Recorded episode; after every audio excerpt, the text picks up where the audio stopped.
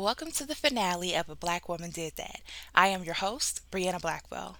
Previously, we discussed the battles that Fannie Lou Hamer faced when attempting to register to vote. She went on to pave the way for voting rights in the South and also continued her work in other areas of civil rights.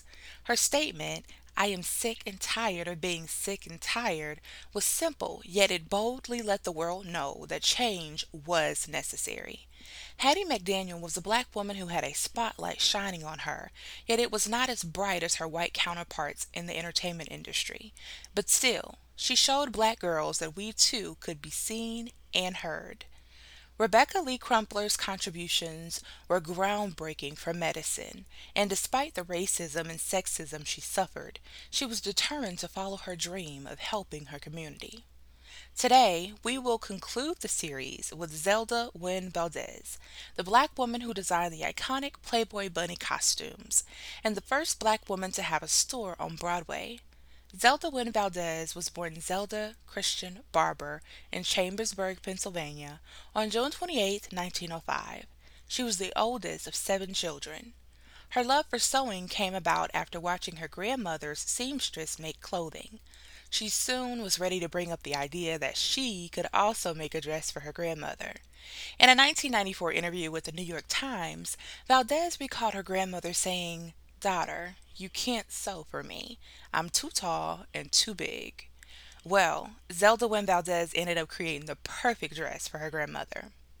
After graduating high school in 1923, Valdes and her family moved to White Plains, New York.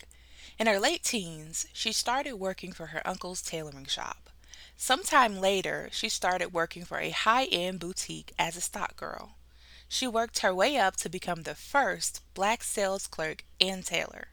She continued working for the boutique throughout the 1930s and the 1940s, but in 1935, she started her own dressmaking business. By 1948, Zelda Wynn Valdes had opened a brick and mortar boutique location. Her design and dressmaking studio, Chez Zelda, opened on Broadway in Manhattan, New York. Chez Zelda would be the first black owned business on Broadway. Her sister, Mary Barbour, worked as an assistant. There were also nine other dressmakers to help Zelda Wynn Valdes with her designs and dressmaking. This soon brought much attention from some of the most elite black stars in Hollywood. In 1949, Valdes was elected president of the New York chapter of the National Association of Fashion and Accessory Designers, an organization of black designers that was founded by educator and political activist Mary McLeod Bethune.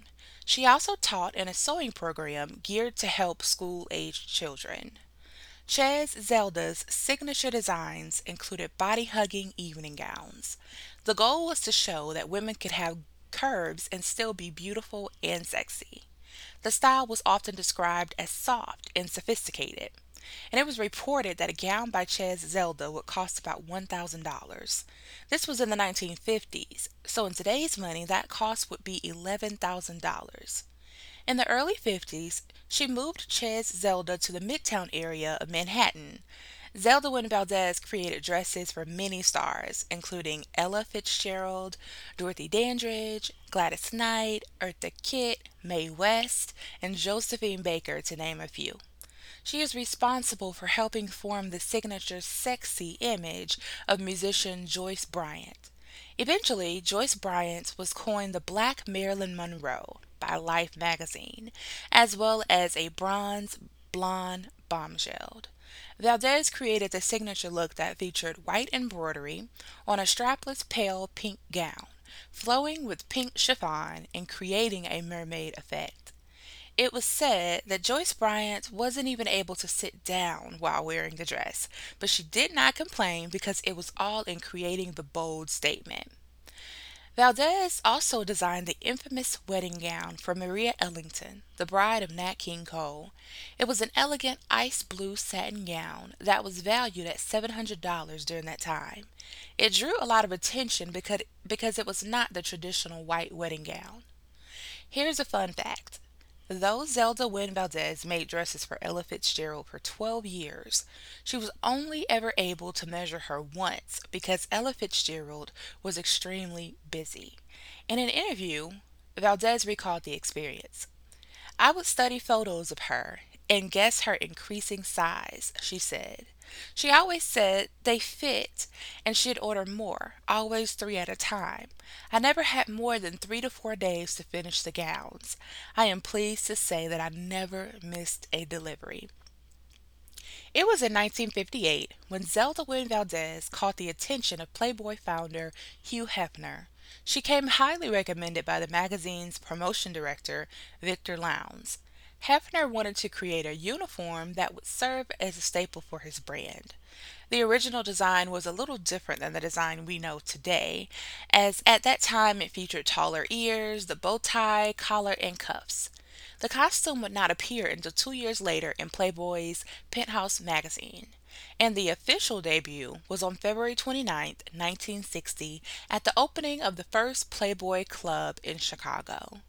The Playboy Bunny costume was the first commercial uniform to officially be registered by the U.S. Patent and Trademark Office. And as, of, as we see today, the costume is still a popular choice during Halloween. In the 1970s, Arthur Mitchell founded the Dance Theater of Harlem. The Dance Theater of Harlem was one of the first professional dance theaters for black dancers. He wanted his good friend Zelda Wynn Valdes to design the dancers' costumes. Traditionally, dancers used pink tights during dancing, but Valdes replaced those with tights dyed in various shades of brown to match the dancers' melanin to look flawless and more natural on stage. Throughout the years, she made costumes for over 80 productions. In 1988, at 83 years old, Zelda Wynn Valdes retired from the fashion industry and she closed her boutique. She passed away in 2001 at the age of 96. Unfortunately, I was not able to find much information as to whether she was married or if she had children, and I'm also not sure where or when her last name changed to Valdes. Zelda Wynn Valdes was a pillar in the fashion industry. She worked with some of the who's who of Hollywood, and her stunning designs turned many heads. In a 1994 interview with the New York Times, she described her journey and stated, I just had a God given talent for making people beautiful. Thank you all so much for listening to A Black Woman Did That. I also want to thank the people who reached out on Twitter and Instagram and provided wonderful feedback on the show. Creating this series was an amazing experience and it allowed me to learn about great women who were examples of strength, resilience, hard work, and dedication. Be sure to follow us on Twitter at GD Hustlers and on Instagram at Goal Digging Hustlers. I will also include the social media links as well as the sources used for this episode in the episode notes. Now, during the month of April, we will be taking a little break, but we'll be back with a brand new episode on May 6th. Talk to you all soon. Bye.